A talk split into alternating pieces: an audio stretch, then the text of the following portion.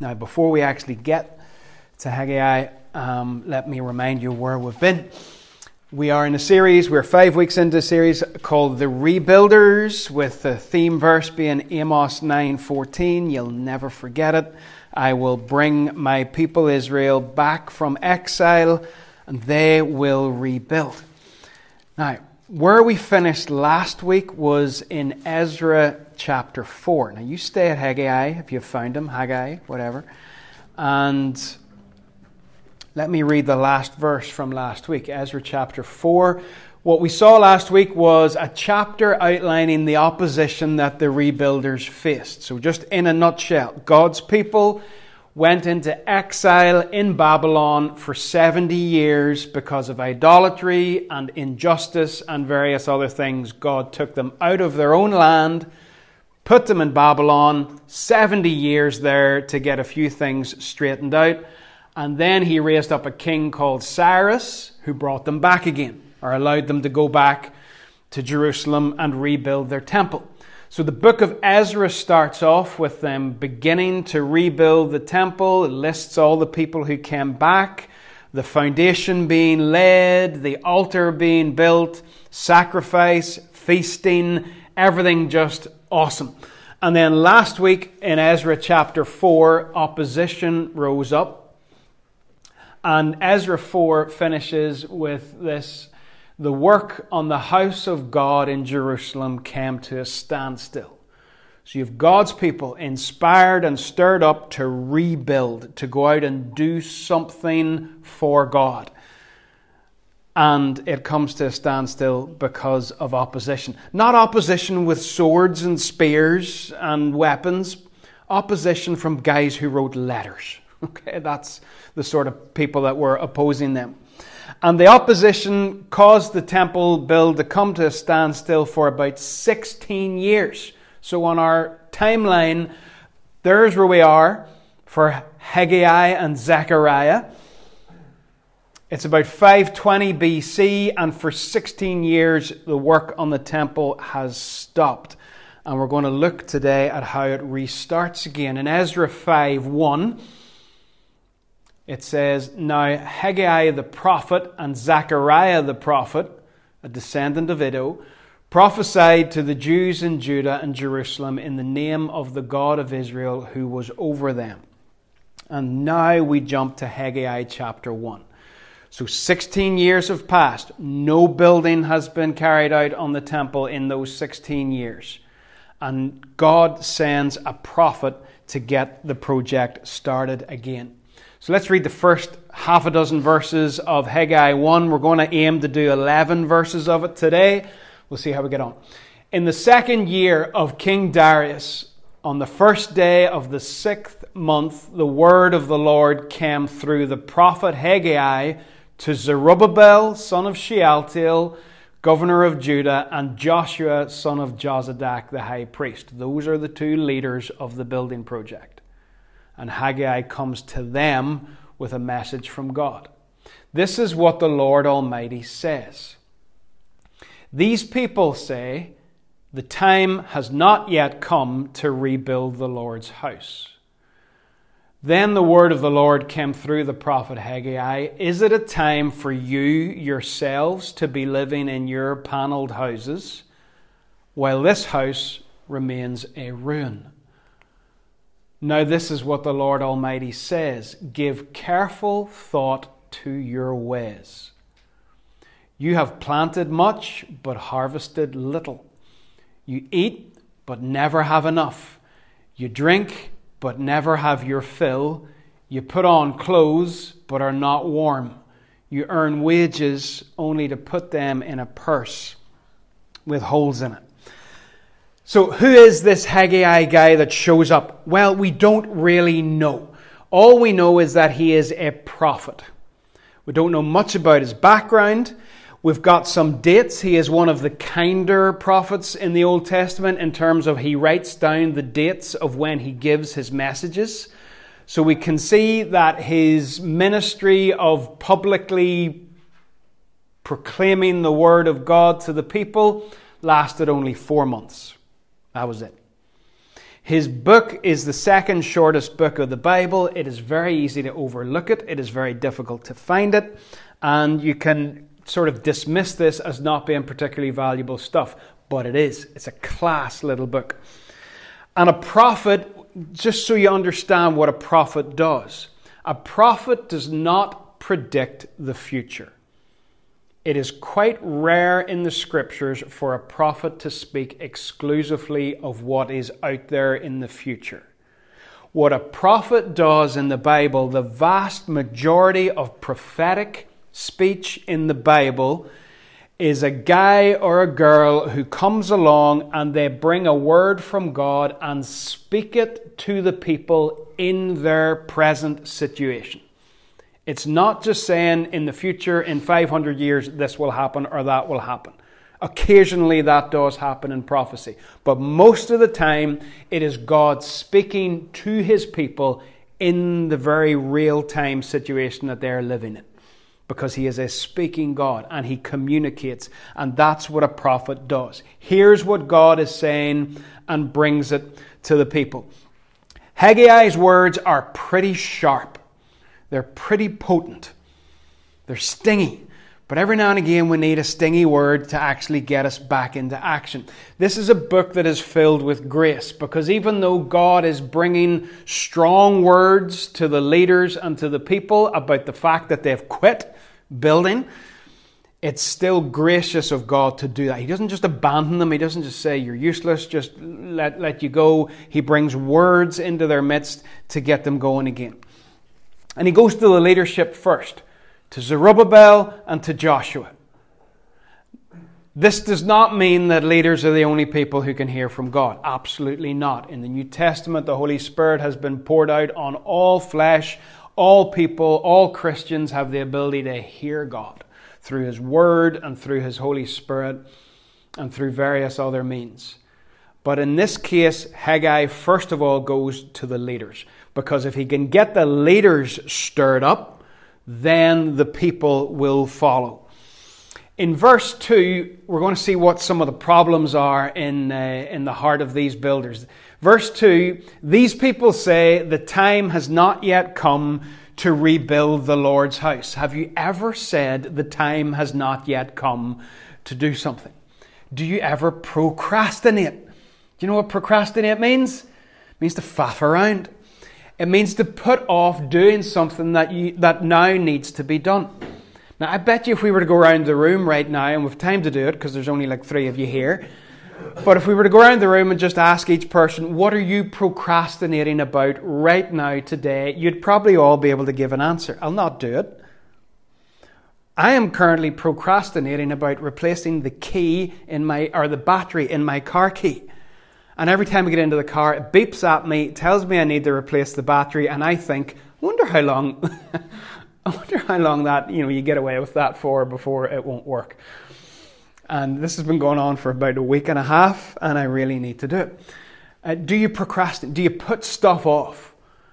Usually for me, it's something to do with the car. I'm good at getting everything else done, but things to do with the car usually just sit for on the long finger for a while. These people were putting off God's work. And they said, The time has not yet come to do this. Have you ever thought like this? I will pray after I have done this, this, this, and this. After I do all those other things, then I'm going to pray. And you do all those other things, and then you fall asleep because it takes you all day to do them. Or after I have achieved this and this, I'll pursue God with a bit more vigor. Or maybe when I'm older, I'm young now, I'm, I'm only in my teens or 20s or whatever, and, and it seems to be something that more serious old dudes do, I will put it off until the future. I don't have to reach far back in my memory to recall conversations about how people will do all sorts of things for God, but they just need to sort out a couple other things first. It's like I'll be there and, and I'll help and I'm you know I'm I'm all guns blazing for this, but I just I've got these couple of things and once I get those sorted out, then I'll get more serious about God. Such thinking is really dangerous. Life is a mist. That was the first sermon this year. Life is a mist. Just goes back or goes by in a blink, in a flash. A year, two years, three years, 16 years without anything being done on God's house. And what the temple illustrates, and we made this point when we started Ezra, but just to remind you again, the temple, it's not about a building. To take these stories in the Old Testament in Ezra and Haggai and Nehemiah and use them to try to get people to build a new building to have church in is not what it's about. For them, the, the whole purpose of prioritizing the temple was a way of saying, we are going to put God's presence at the very center of our lives. When you go back in the Old Testament a bit further and read Numbers chapter 2, you will find that as the, the children of Israel moved around in the wilderness, they had the tabernacle, this tent where God's presence was said to dwell, and they would pitch the tabernacle, and then the 12 tribes of Israel would arrange themselves around it three on the north, and three on the east, and three on the south, and three on the west. And it would all be set up in such a way that if you had a drone up above the camp of the Israelites looking down, you would see this people have put the presence of God at the very center of everything. And that's why it is important for this temple, this house to be rebuilt. It's not to get a nice swish new building to sing songs in. It is to put God's presence at the very center because they had pushed God's presence out to the outside. Now, come on. We do this. We do this. We, we, we know that God is meant to be at the center, but we put him out onto the fringe of our lives. We don't put him out altogether because we know we need him, but we tend to let God drift to the margins of life rather than being at the center which is what the temple was meant to show. And therefore, when Haggai comes and brings his ministry, he's not dealing with false religion that some of the prophets deal with. He's not dealing with social injustice that I mentioned at the very start of this series uh, in, in Amos. He's not dealing with idolatry like Isaiah was dealing with idolatry and Jeremiah dealing with idolatry. God's people in this period of history, 520 BC, they're not struggling with sin. They're not being attacked from enemies.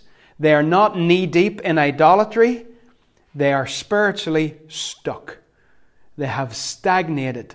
The word is apathy. Apathy. That's where they're at. And that is, you know, I think this dude, Haggai, has got one of the toughest gigs in the Old Testament because he's not dealing with those things that I've just listed. He's dealing with the people that are apathetic. They're just like, whatever. You know? Apathy literally means, it comes from a pathos and it means no passion. Another word that is used is the word indifferent. Why has it not come up? There it is. No, he's come up. Okay, we're back. Indifference. Indifference. Indifference basically means this makes no difference to me. I don't care. That's apathy. That's where the people were. They had no passion for God. They had no passion for the things of God. They just said, it's not time to do the temple building stuff yet. We'll just push that out and we'll do it sometime in the future. And they were stuck in this dead, cold spiritual state. And you know what is one of the most dangerous places to be? And it creeps in so easily, so easily and you find yourself just not caring. Your passion for God is gone. You are indifferent. So, this guy here, whose name was Eli, but he was a guy, um, Eli, Elie Wiesel, is a Holocaust survivor, was a Holocaust survivor. He died a few years ago. And he famously said, The opposite of love is not hate, it's indifference. Although it probably wasn't him that said it first, he was probably quoting from somewhere else. The opposite of love is not hate, it's indifference. You see, if you hate something, that hatred is, pro- is motivated by, by passion. If you hate division in the church, it's because you love unity in the church. If you hate abortion, it's because you love life. If you hate injustice, it's because you love righteousness and justice. So, hatred of things comes from a place of passion, not hatred of people, hatred of things. But indifference has no passion associated with it at all, it just doesn't care. The opposite of love is not hate, it's indifference. It's such a dangerous place to be. So Haggai comes with this tremendously difficult job of trying to rouse these people out of indifference. They know that the time has come. Because back at the start of Ezra, Ezra records how Cyrus was stirred up by God and how the people were stirred up by God and everything was falling into place. They know that it is time, but they have allowed their hearts to grow cold and apathetic. They are still living in a prophetic word from 70 years before. Whenever they arrived in Babylon 70 years ago, Jeremiah said to them, You're going to be here for a long time, folks. Build houses, settle down, plant gardens, eat what they produce, settle yourselves. And they have come out of Babylon 70 years later, but they're still living in the Babylonian time zone spiritually. They are still living according to that message from Jeremiah, and they're just trying to settle down, build their houses, look after themselves. And God, at this point in history, has called them to something different and said, No, rebuild my house. Put my presence back at the center of your lives. Are we procrastinating? Does any of this ring a bell with you? Are you faffing around with the presence of God? It's so easy to do. I am highly unlikely to engage in idolatry. Yeah? Um, lots of other things that you read about in the scriptures that, that people could rebel against God and engage in I feel, and I don't mean to be arrogant, I feel that I don't, I'm not vulnerable to them, but I'm vulnerable to this. God can very, very easily get slipped out of the center and towards the margins of life because life is so darn busy. and there's so many other things clamoring for your attention. Jesus warned against delay in John 4 after he had sat at the, the well with the Samaritan woman, and she had gone back to her town and then was coming back out of her town with a crowd of people following her. Jesus said to the disciples, Don't you have a saying, it's still four months on the harvest? That was the Faffer's mantra. You know, that was always the excuse for not doing something. They would say, I'll do it later. It's still four months to the harvest. And Jesus says, No, no, no, no. He says, Open your eyes and look at the fields. And as the disciples would have opened their eyes and looked, they would have seen Samaritan woman and all her mates from the village walking out towards Jesus. And Jesus says, Look at the fields, they're ripe for the harvest. Stop delaying. Stop putting it off. Stop making it something that's going to happen in the future instead of happening now. So there's that warning about delay and procrastination. There's also then a warning about priorities. Verse 4, God says to the people, Is it a time for you yourselves to live in your panelled houses while this house remains a ruin? Now, panelling is not a sin. okay?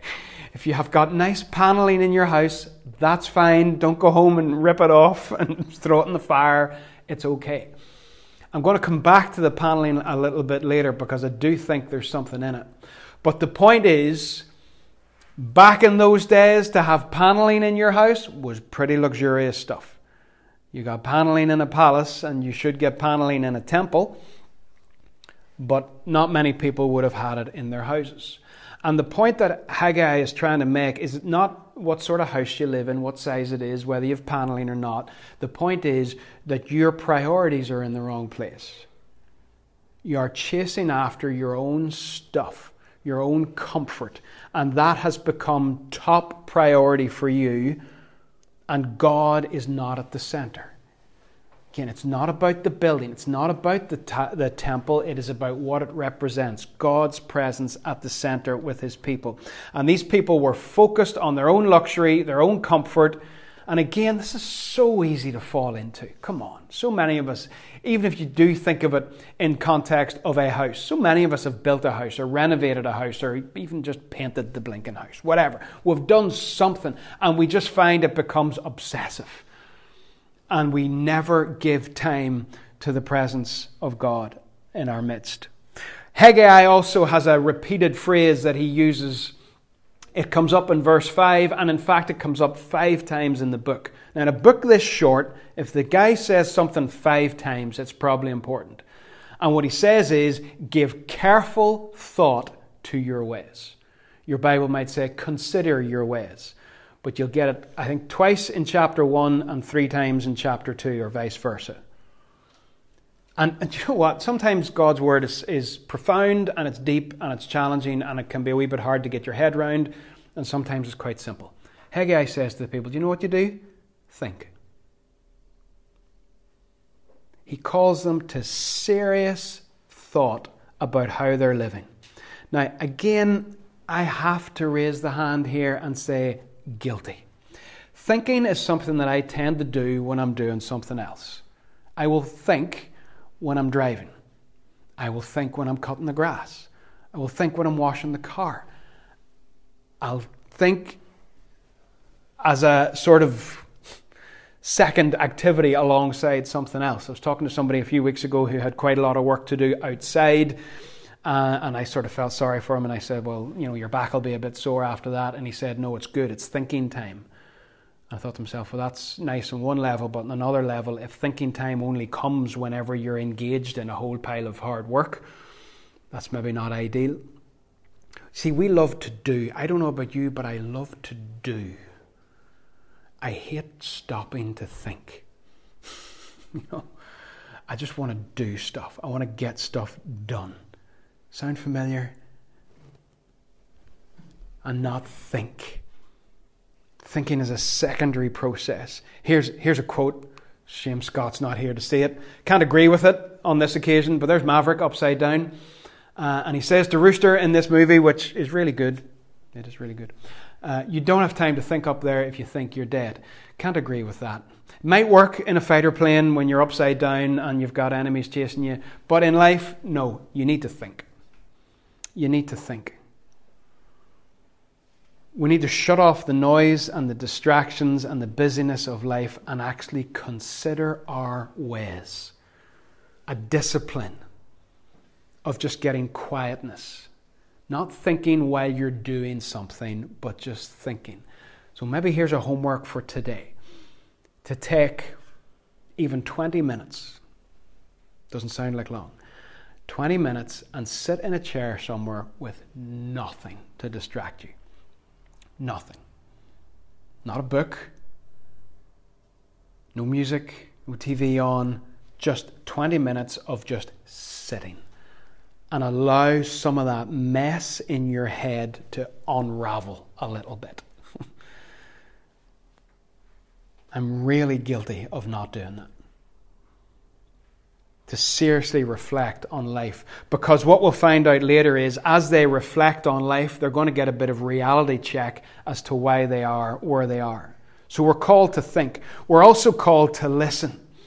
Again, dead simple, but this comes up in chapter 1. If you've got your Bible open and you want to glance at verse 2, you will see at the start of verse 2, this is what the Lord Almighty says.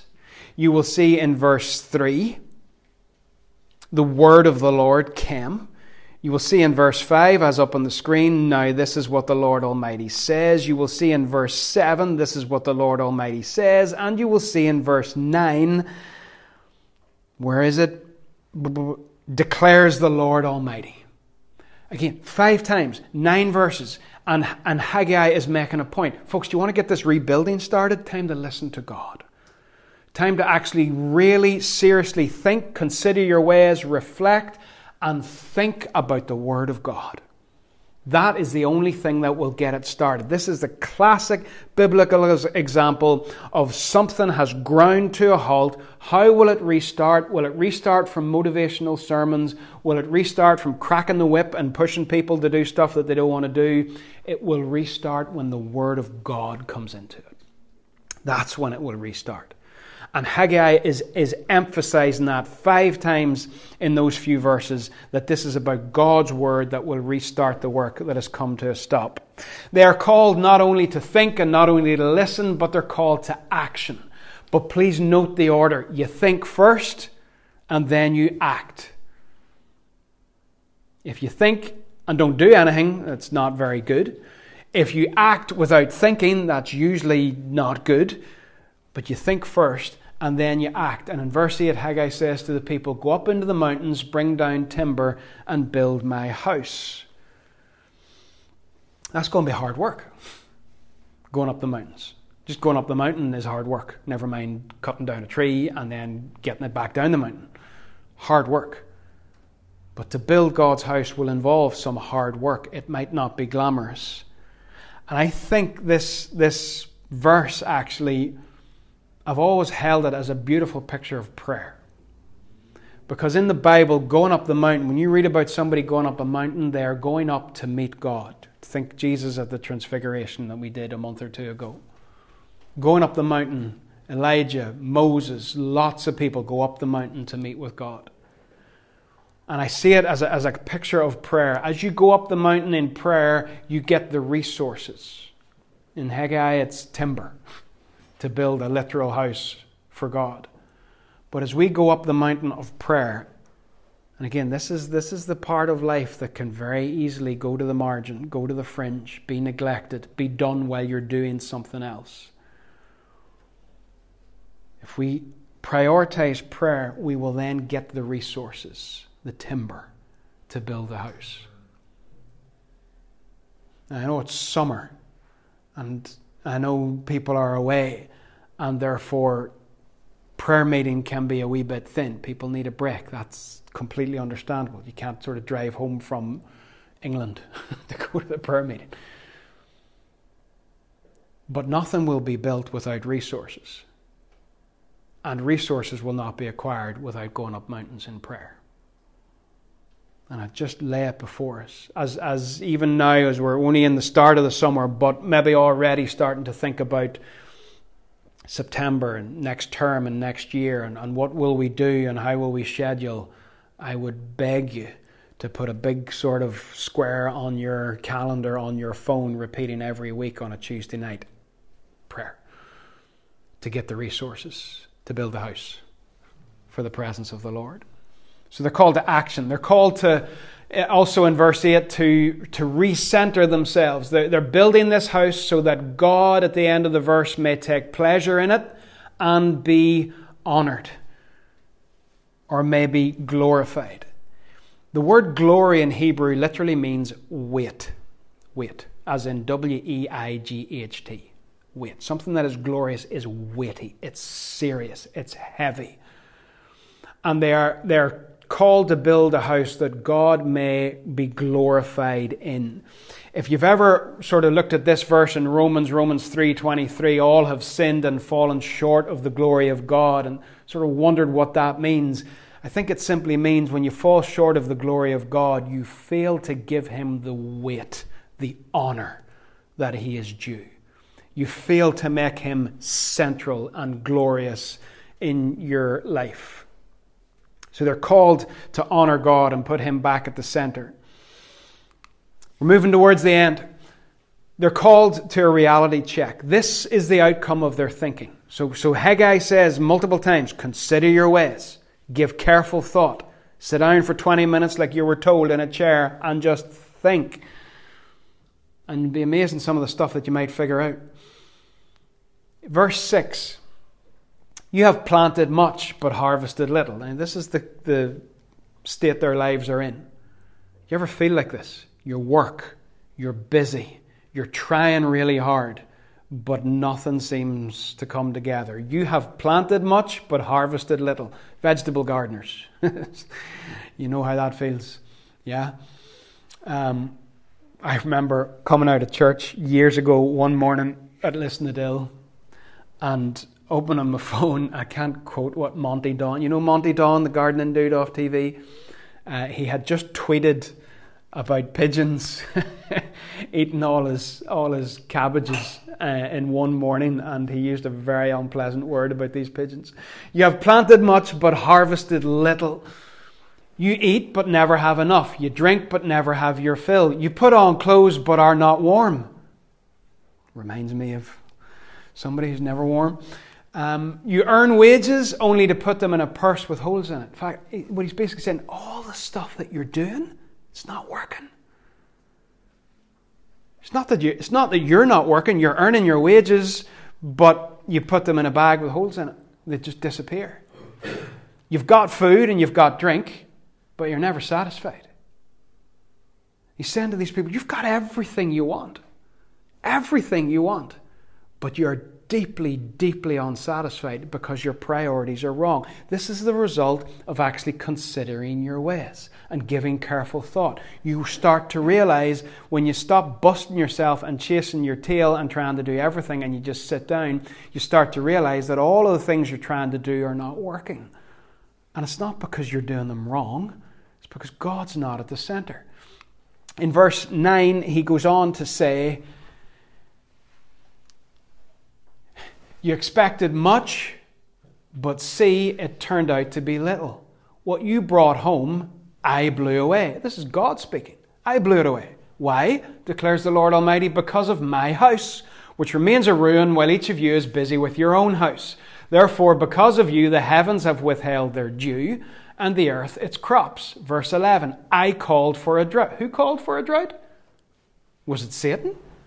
No, it was God. I called for a drought on the fields and the mountains, on the grain, the new wine, the olive oil, and everything else the ground produces, on people and livestock, and on all the labor of your hands. Last week, throughout Ezra 4, all of the opposition that the builders faced that caused them to stop building, in the background, all along, I kept saying, I can hear the hiss of a snake in the accusations and the tactics and the work of the opposition, you could hear Satan at work. This week, when their crops are failing, when they're dissatisfied, when their wages just seem to vanish, there's no snake in the background here. This is God. this is God doing this. What you brought home, so you went out in the fields and you brought your crops home, God says, I blew it away. I, call, I called for a drought. The reason your crops are failing is not because of your bad agricultural methods, it is because I am judging you for not putting me at the center of your lives. I'm trying to get your attention, God says. I'm trying to get your attention. It reflects other stuff in the Old Testament, particularly Deuteronomy 28 massive long chapter about what will happen if they go into the land and obey God and what will happen if they go into the land and disobey God. And in the long section about disobedience, God says to them, You're going to sow much seed in the field, but you'll harvest little. Because locusts will devour it. Wee bugs. You're going to be thwarted by little bugs. You will plant vineyards and cultivate them, and you, but you will not drink the wine or gather the grapes, because worms will eat them. Not snakes, worms.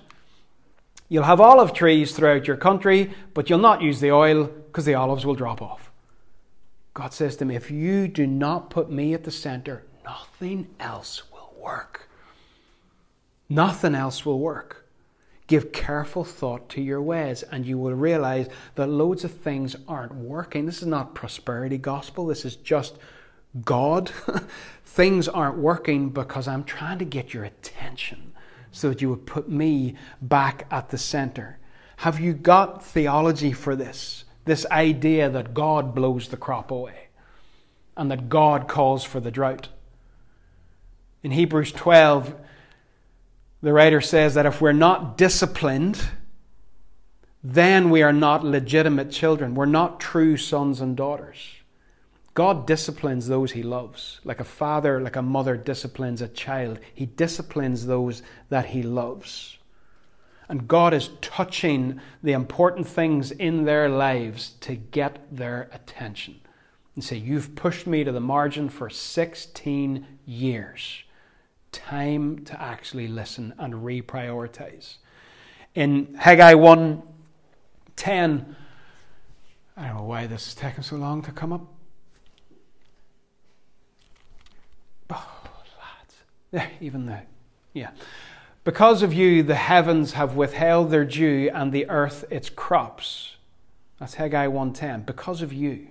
Because you have not put me at the center of your lives. It sounds very similar to Genesis 3.17, where after God has dealt with the serpent, he says to Adam, because of you, the ground is cursed. Not because you don't know how to dig or plant or sow or whatever, but because you have rebelled against me, the ground is cursed. And there's a word play in Hebrew there, actually, that just in, in verses 9 and 11, where it says, My house remains a ruin, therefore I called for a drought. The word ruin and the word drought in Hebrew are almost the same word. There's only one letter different. The problem with these people is that they have separated life. They have separated their life with God from the rest of their lives. And again, we do this. We separate the secular from the sacred. Your job and all the other stuff that you do from your life with God. That's what these people had done. And that's where they were going wrong. They did not see a link between God's presence and their crops. And God's getting their attention with this reality check that actually heaven and earth overlap. You cannot separate them. If you ignore the presence of God, you cannot expect things otherwise to go well. What you build will tell a story. And with this, I finish. What you build, what we build, will tell a story. In Solomon's temple, let me just read a couple of verses from 1 Kings 6, because I want you to get this and see a link to what's going on in Haggai. 1 Kings 6:14 Solomon built the temple and completed it. Now listen to what he did. He lined its interior walls with cedar boards, paneling them from the floor of the temple to the ceiling, and covered the floor of the temple with planks of juniper.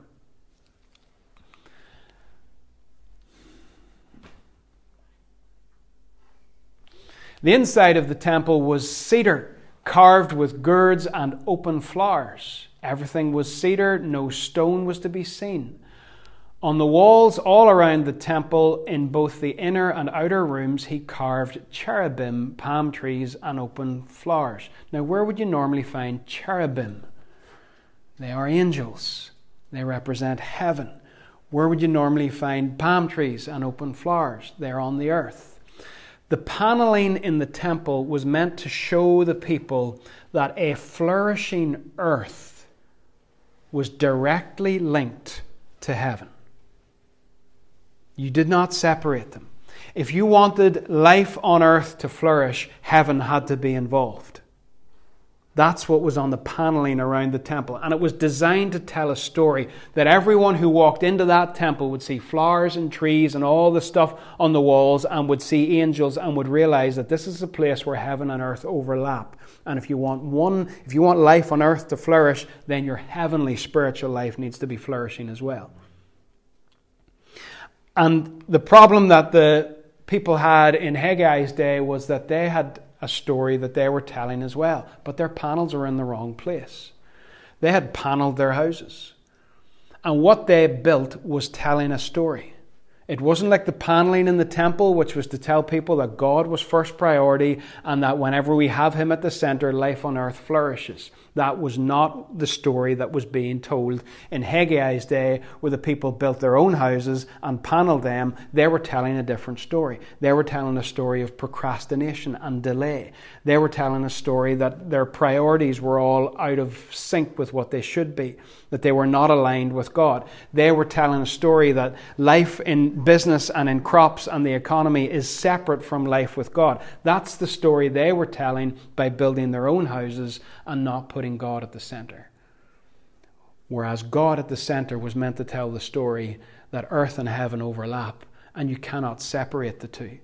And you know what? You could even start to think, and I haven't gone here at length and won't because I'm done, but you could even start to think about climate change and failing crops and all sorts of upheaval in nature, and you could say a lot of that is to do with man's failure to look after the planet, recklessness with the planet's resources.